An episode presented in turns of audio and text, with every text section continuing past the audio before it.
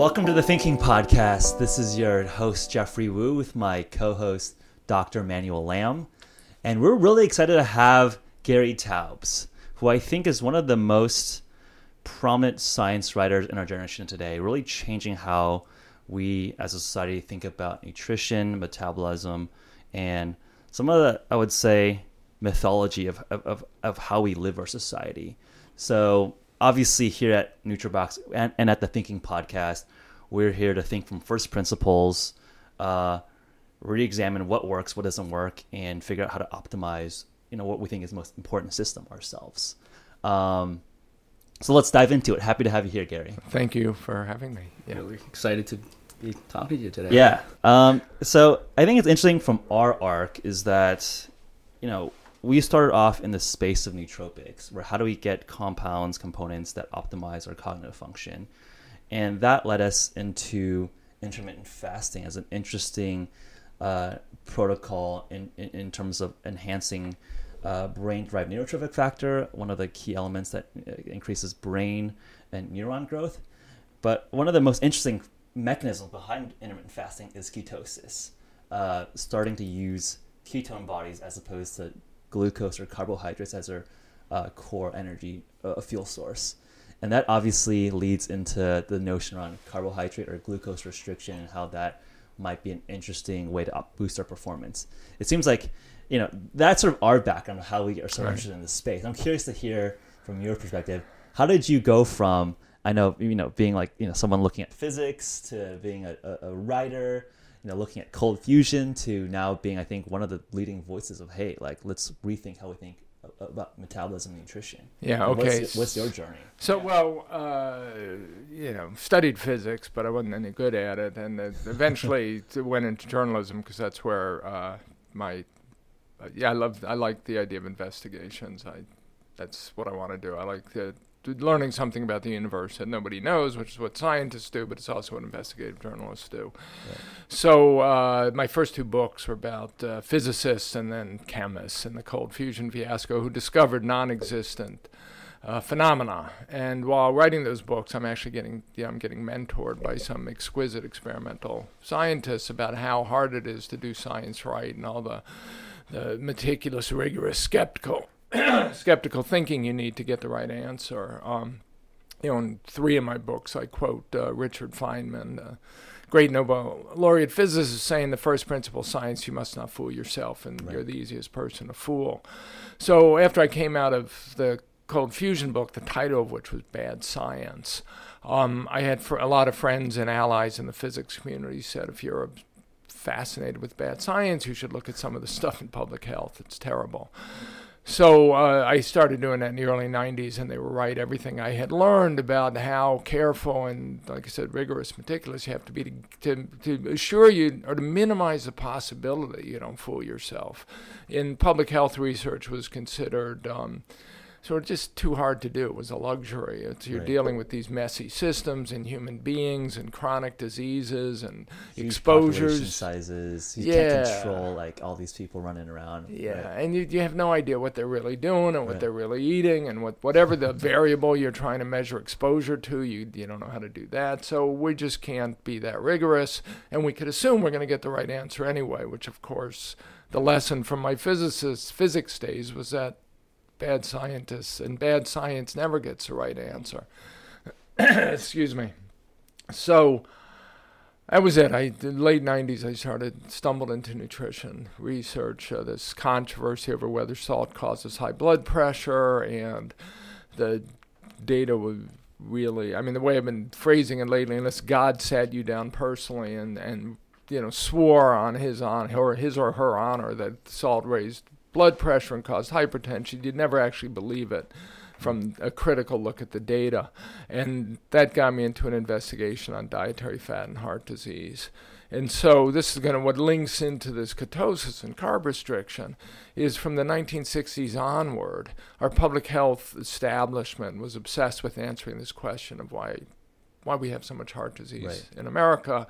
And they became focused very early on the cholesterol that's found in atherosclerotic plaques, and they decided because it's there, it's probably causal, and it's related to the fat content of the diet. So this was their obsession and focus. Um, in my first book on this, Good Calories, Bad Calories, I tell this famous sort of story of the drunk in the street light, which is I had heard first from physicists because absolutely fundamental uh, how you shouldn't do science. So the idea is a guy's walking down the street and uh, he comes upon a drunk at night under a street light crawling around on the ground and he asks the drunk, "What are you doing?" And the drunk says, "I'm looking for my keys."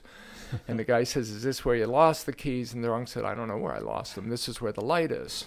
Yeah. Mm. you know and so in uh, modern in the diet related public health community in the second half of the 20th century the light was cholesterol that's Right. what they could measure that's what they were obsessed with and dietary fat raised cholesterol so we end up with this dogma based on that could never be confirmed Right. really in experimental studies that we should eat low fat low saturated fat diets Yeah, before getting down into Yeah. that, I mean, long discussion. I'm just curious, like, why do you think that, just from like a meta level, um, that you were, uh, you know, it seemed like you were like you the first, if not, you know, one of the first voices looking at like looking at actually the history of how these uh, food guidelines and how these like industrial groups like came together to like create this system. Like, it just seems interesting from a meta level that like um i guess it's not surprising where i think people today just sort of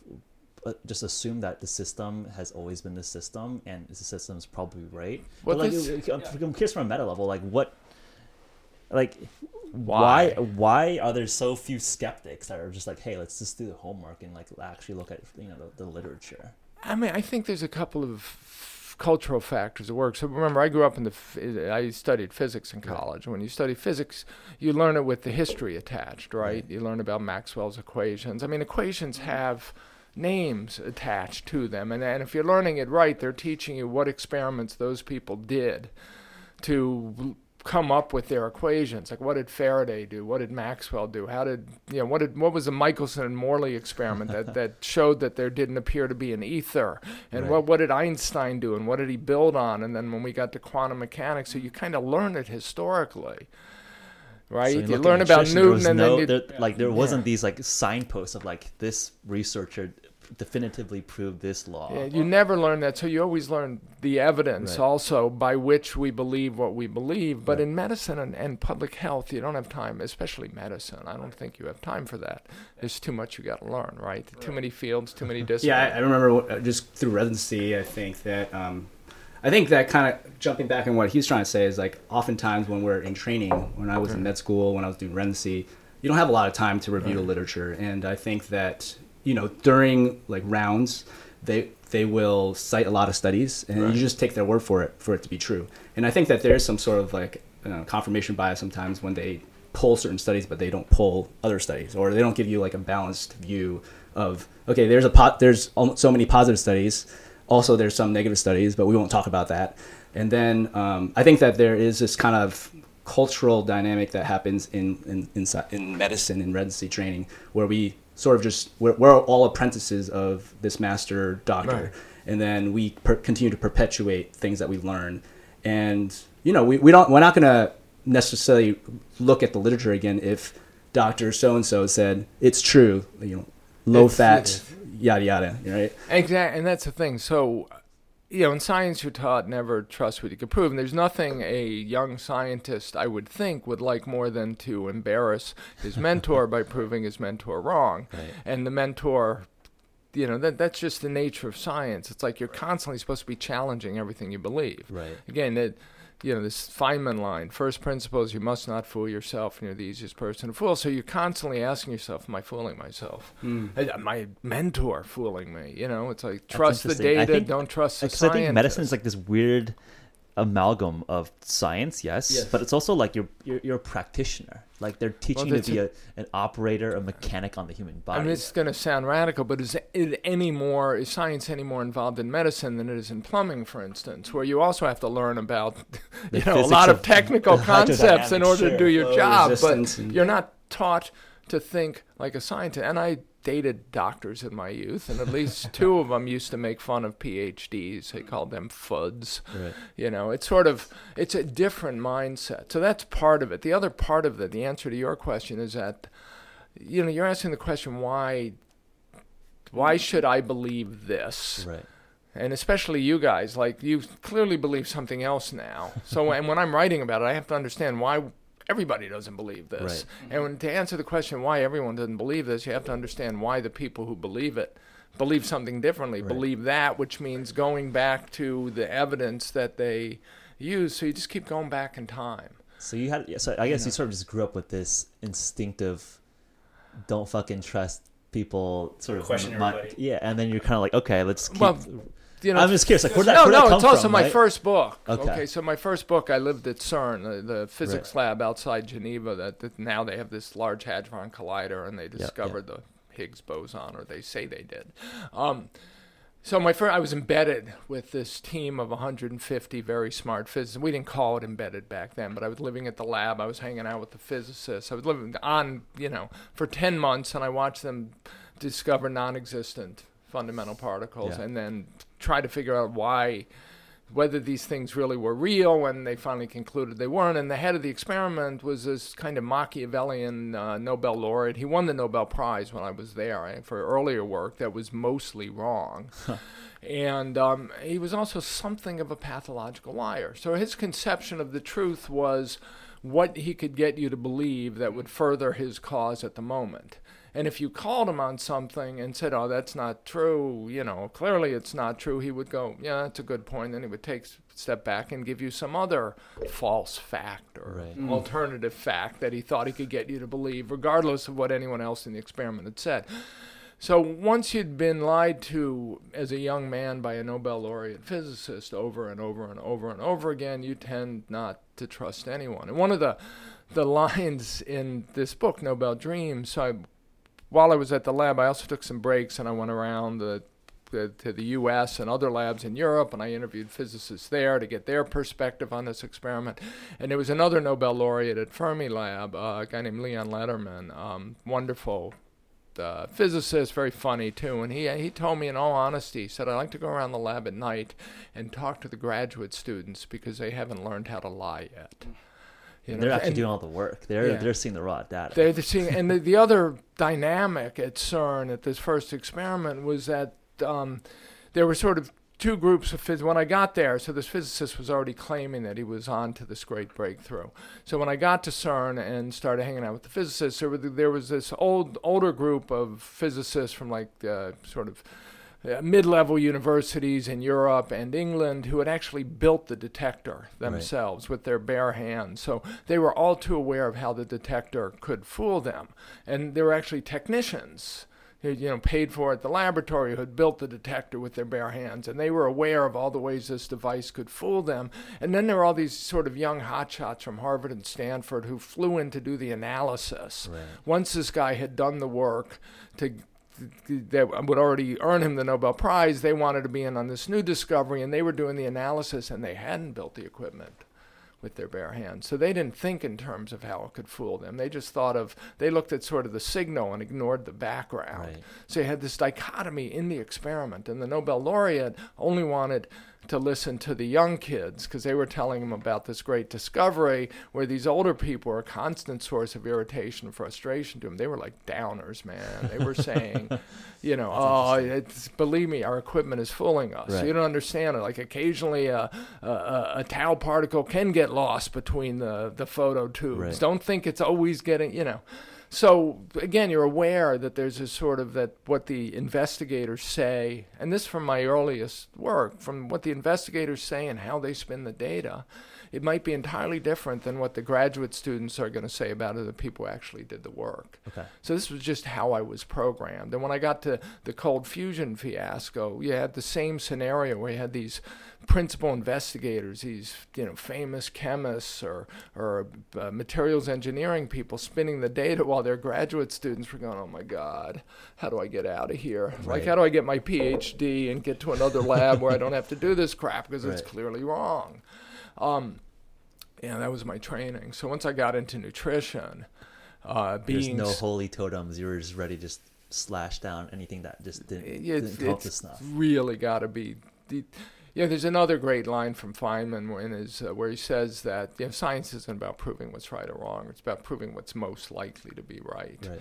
And there's another aspect of physics that I brought to my nutrition research, which is that the physicists, you know, when nutritionists, public health people, they talk about a, a meaningful effect, they use a 95% confidence level, right? Right. Which means it's a, got a 5% chance of not having been.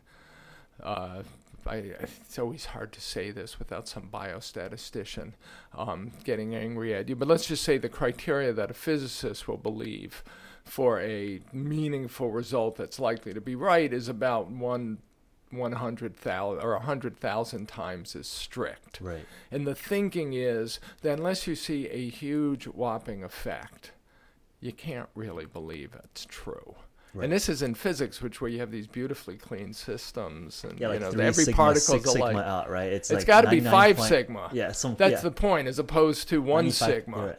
Right. Um, actually, one of the joke titles of my first book was called Nobel Dreams, but one of the joke titles was going to be Three Sigma from Stockholm, because the physicists would say a Three Sigma result, which has a you know it's like got a, like one one thousandth Right, possibility that standard deviation. If there's a normal distribution, yeah. Yeah. it's like basically by random chance, like one out of 10,000, one in 1,000 possible. yeah, but the, the physicists had an unwritten rule. It was called the Vernon Hughes law of physics, and Yeah. Vernon Hughes was a bio a statistician at Yale, and the law was that uh, it's a three sigma results wrong half the time. you know, so imagine how wrong a one, how frequently a one sigma. Anyway, this was it makes sense, right? Like if there's five percent chance as random noise, that's literally like, yeah, one out of twenty, which is like not But it's not only that. Yeah. The, the, the point is, it's not the random noise you're worried about. right. It's all the in the physics. It's the artifacts. It's the way that your machine fools you. And when you're looking at parts per billion events, you're also looking at parts per billion Noise, you know, artifacts, random. Yeah. fuck ups from Yeah. you know I- uh, and the Yeah. equipment and in nutrition it's confounders it's Right. what else are these people doing when you're measuring x like one of my favorite examples a uh, epidemiologic study that claims that uh, uh, french fries are the most fattening food there is because you look at the population of people and what they like to eat and you look at the weight they gain the people who eat the french fries are end up gaining the most weight. But then you could ask yourself, like, who eats French fries? Hmm. Like people go to fast food restaurants, Right. right? Or- Or Bel- who go to Belgian restaurants, but we'll leave the Belgians out for the moment, you Right. know. So our Is French it fries, correlation or causation? That's yeah, the big yeah. our French fries just a marker Right. for going to a fast food restaurant, which is a marker for socioeconomic status, lack of health consciousness, and a gazillion other things Yep. that can all explain. So if the French fries were a five sigma effect, I would start to worry, right? And I'm thinking I'm not eating French fries. I don't anyway, clearly, but you know, but if it's basically you're looking at one sigma is your, you know, criteria by which you're judging. There's there's no way Right. that an epidemiologic study can discern that with accurately because of all these confounders. So. Hundred percent.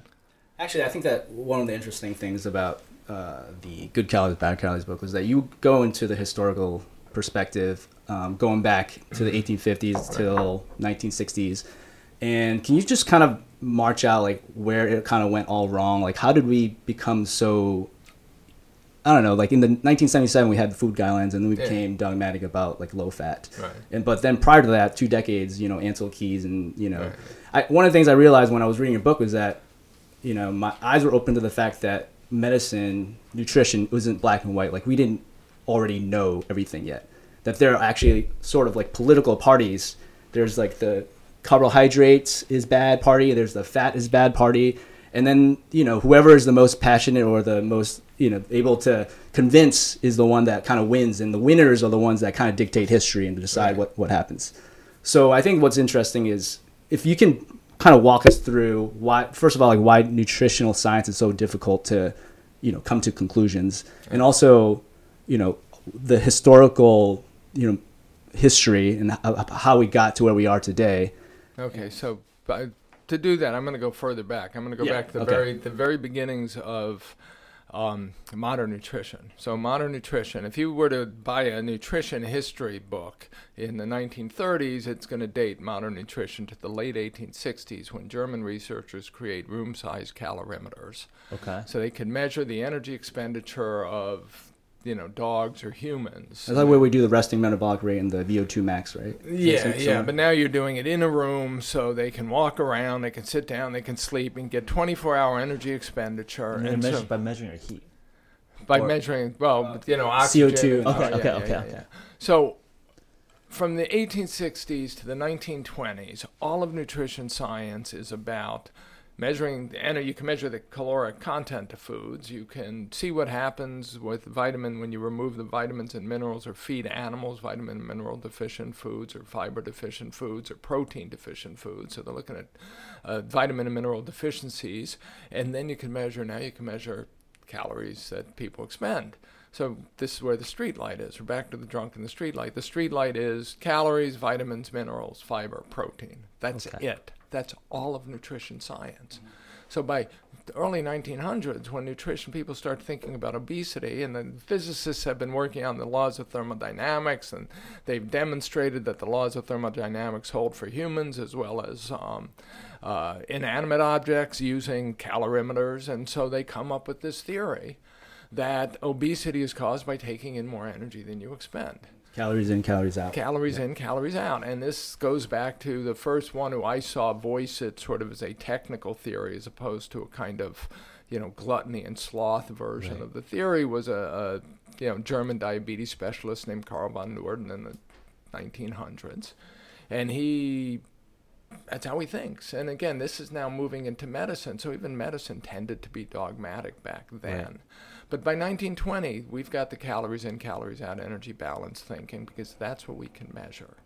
It's all we can measure. So when it gets to sugar, the subject of my new book, it's like when we say sugar is empty calories, empty of vitamins, minerals, fiber, protein, and calories. It's science circa Right. 100 years ago, man Right. and science has changed.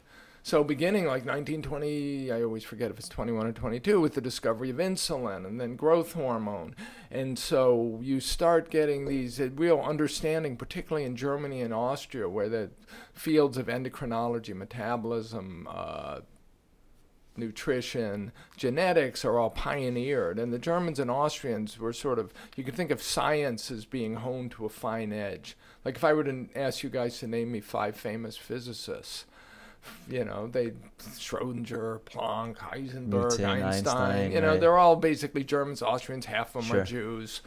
You know, but these guys knew how to do science, and it's not an easy thing to do, and you've got to have a culture that really teaches you the science. So, by the late 1930s, the Germans and Austrians come to the conclusion that clearly uh, obesity is a uh, meta- hormonal metabolic defect. Just got to be. Like you look at how people get fat, men and women get fat differently. That tells you hormones are involved. You know, boys and girls go through puberty differently. It tells Right. you hormones are involved.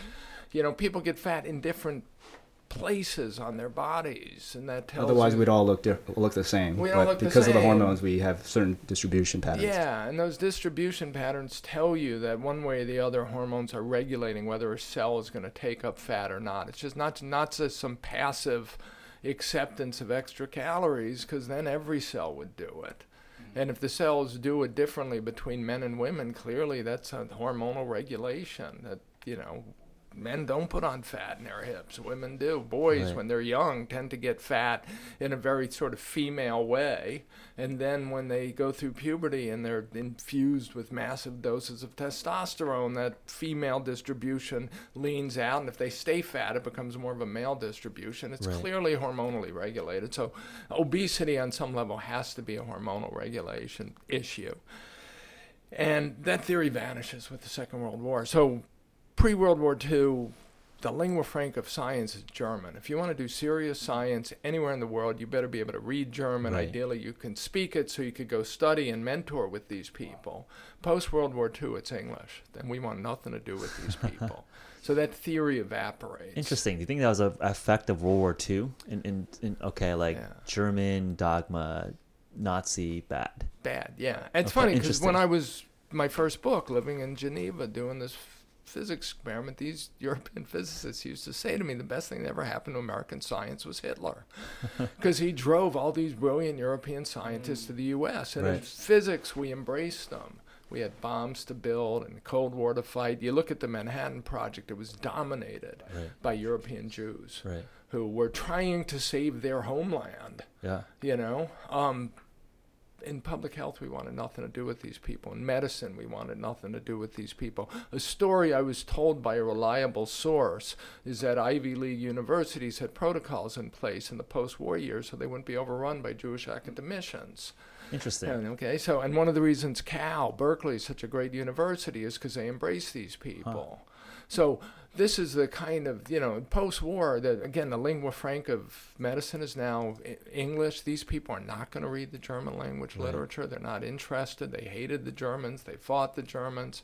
So you have this sort of creation based on the thinking of one dogmatic uh, University of Michigan researcher that obesity is just about eating too much Right. and expending too little, and fat people are lazy and they just don't. If, if they don't, they're not willing to eat less. It's because they're ignorant. You know, I mean, it's it takes a it takes a physiological defect and it turns it into a behavioral problem. Right. And by the 1960s, obesity is being uh, research in the U.S. is being done mostly by psychologists and psychiatrists. Yeah. Why So- was the drive from like Michigan to pump this like psychological basis of obesity rather than like a hormonal basis? Because it seems simple. And back then they didn't. I mean, literally, most physicians didn't really understand what Right. hormones were, how they worked, what the, what it meant, what a hormonal. And they didn't. They had the simplistic concept of how to do science.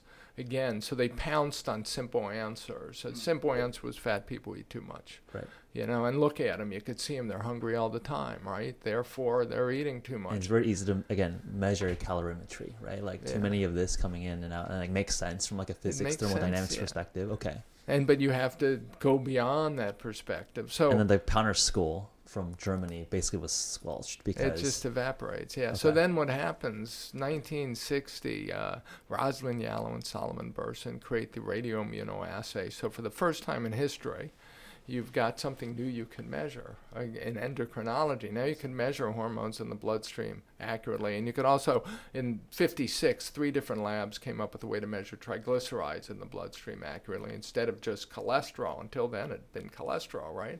Now you can measure triglycerides, you can measure hormones. Within five years, we know exactly what hormones are regulating fat accumulation for the most part, and it's all dominated by the hormone insulin. right. And we've started to understand all the metabolic abnormalities that associate with heart disease. So now you have this alternative hypothesis working from the Germans and Austrians, even though these people don't read that literature, they don't even know it existed. but you've got a hypothesis if you raise insulin, you're going to raise fat accumulation. And so the sine qua non of a weight loss diet better be a diet that lowers insulin. Okay, and the way to do that is to remove carbs and keep protein moderate and boost the fat. Yeah, things that don't spike insulin. yeah. Yeah. so, but now you're running directly into another dogma pushed by the bad scientists. The. Ancel Keys, dietary fat causes heart disease, saturated fat causes heart disease. So if you're going to push a low carb diet based on the basically endocrinology, the medicine, Right. biology, you're pushing a diet that the community is beginning to think causes heart disease. I think probably like as this uh, Ancel Keys sort of carb, you know, carbs are good, fat is Right. bad movement is going. A lot of companies started like doubling down on making products or making a lot of money off of food products that Well, are, are in that dogma, right? Which I think is an accelerant on why this one school of thought really cer- just monopolizing uh, ideas, right? Well, there's a, and there's another. uh, It's funny. By the 70s, so in the 60s, a series of tests are started to see if you restrict saturated fat, replace it with monounsaturated, polyunsaturated fats, whether you'll save lives. And the answer is they have no idea. You know, some confusing, studies yeah. maybe, other studies maybe not. It's certainly not a quick fix, and there's Right. at least one huge study that shows that you get more deaths if you boost the satur- lower saturated fat. So they launched two huge studies.